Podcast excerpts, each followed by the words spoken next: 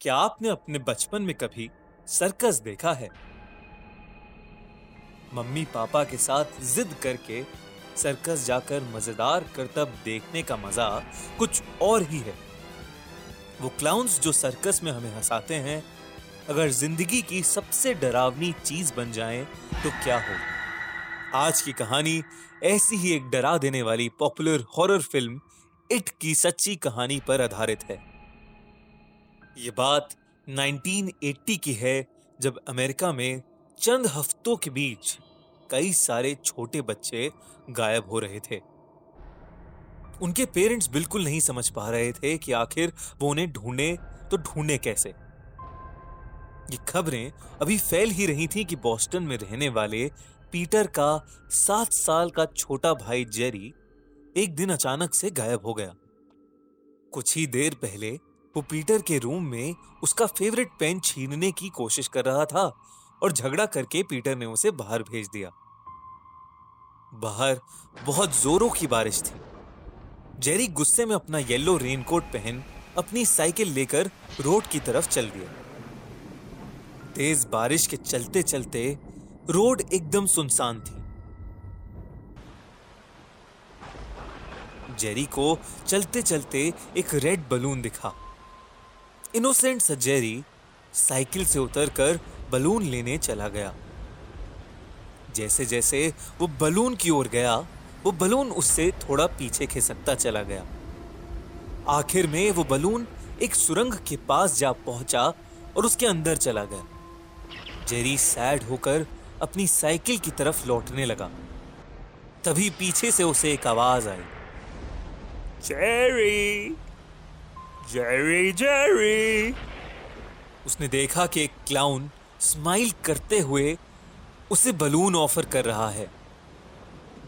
Jerry सुरंग के पास बैठकर उससे बात करने लगा। अचानक से उस क्लाउन ने बड़ी सी स्माइल की, पलक झपकते ही जेरी को सुरंग के अंदर खींच लिया। जब काफ़ी देर तक जेरी घर नहीं आया, तब पीटर को जेरी की फ़िक्र होने लगी। पीटर अपनी साइकिल लेकर उसे ढूँढने निकला। बारिश अब भी बहुत तेज थी। कुछ दूर पहुंचकर उसे जेरी की साइकिल दिखी। पीटर बहुत घबरा गया। वो हर तरफ़ जेरी को खोजने लगा। अचानक से उसकी नज़र उस सुरंग पर पड़ी और वहाँ उसे जेरी के रेनकोट का एक छोटा सा टुकड़ा दिखा। पीटर ने सुरंग के अंदर झांका, लेकिन उसे वहाँ कुछ नहीं दिखा। उसे यकीन था कि जेरी किसी न किसी मुसीबत में है। वो जल्दी से अपने दोस्तों के पास मदद मांगने गया। पीटर जोरों से हॉली और सैम का नाम चिल्ला रहा था। वो दोनों घूर कर पीटर को देखने लगे। पीटर की आँखों से आँसू आ गए। उसने जेरी की पूरी बात उन दोनों को बताई। तीनों ने डिसाइड किया कि वो अभी ही जेरी को ढूँढने जाएँगे और वो शहर की तरफ़ निकल गए। पीटर ने उन दोनों को वो सुरंग दिखाई। वहाँ कुछ और भी लोग खड़े थे। एक लेडी अपने हस्बैंड के कंधे पर सर रख कर बहुत ज़ोर ज़ोर से रो रही थी। उनकी बातें सुनने पर पता चला कि उनका बच्चा भी कहीं गायब हो गया। रात तक बहुत सारे बच्चों के गायब होने की न्यूज़ टीवी पर आने लगी। अगली सुबह पीटर, हॉली और सैम किसी को बिना बताए जेरी को ढूँढने निकल पड़े। जंगल का एक रास्ता सीधा सुरंग के अंदर जाता था। वो तीनों उस रास्ते से सुरंग के अंदर घुस गए। सुरंग में गहरा अंधेरा और एक अजीब सी स्मेल भी थी। सैम आगे बढ़ा तो उसे कुछ क्रैक होने की आवाज़ आई। उसने नीचे देखा तो वो ज़ोर से चीख पड़ा। नीचे हड्डियाँ थीं। और उन हड्डियों के पास लाल रंग का खून सुरंग के पानी के साथ बह रहा था।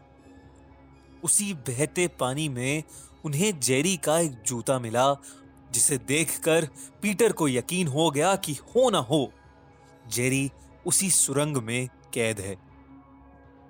वो तीनों हिम्मत करके और आगे बढ़े।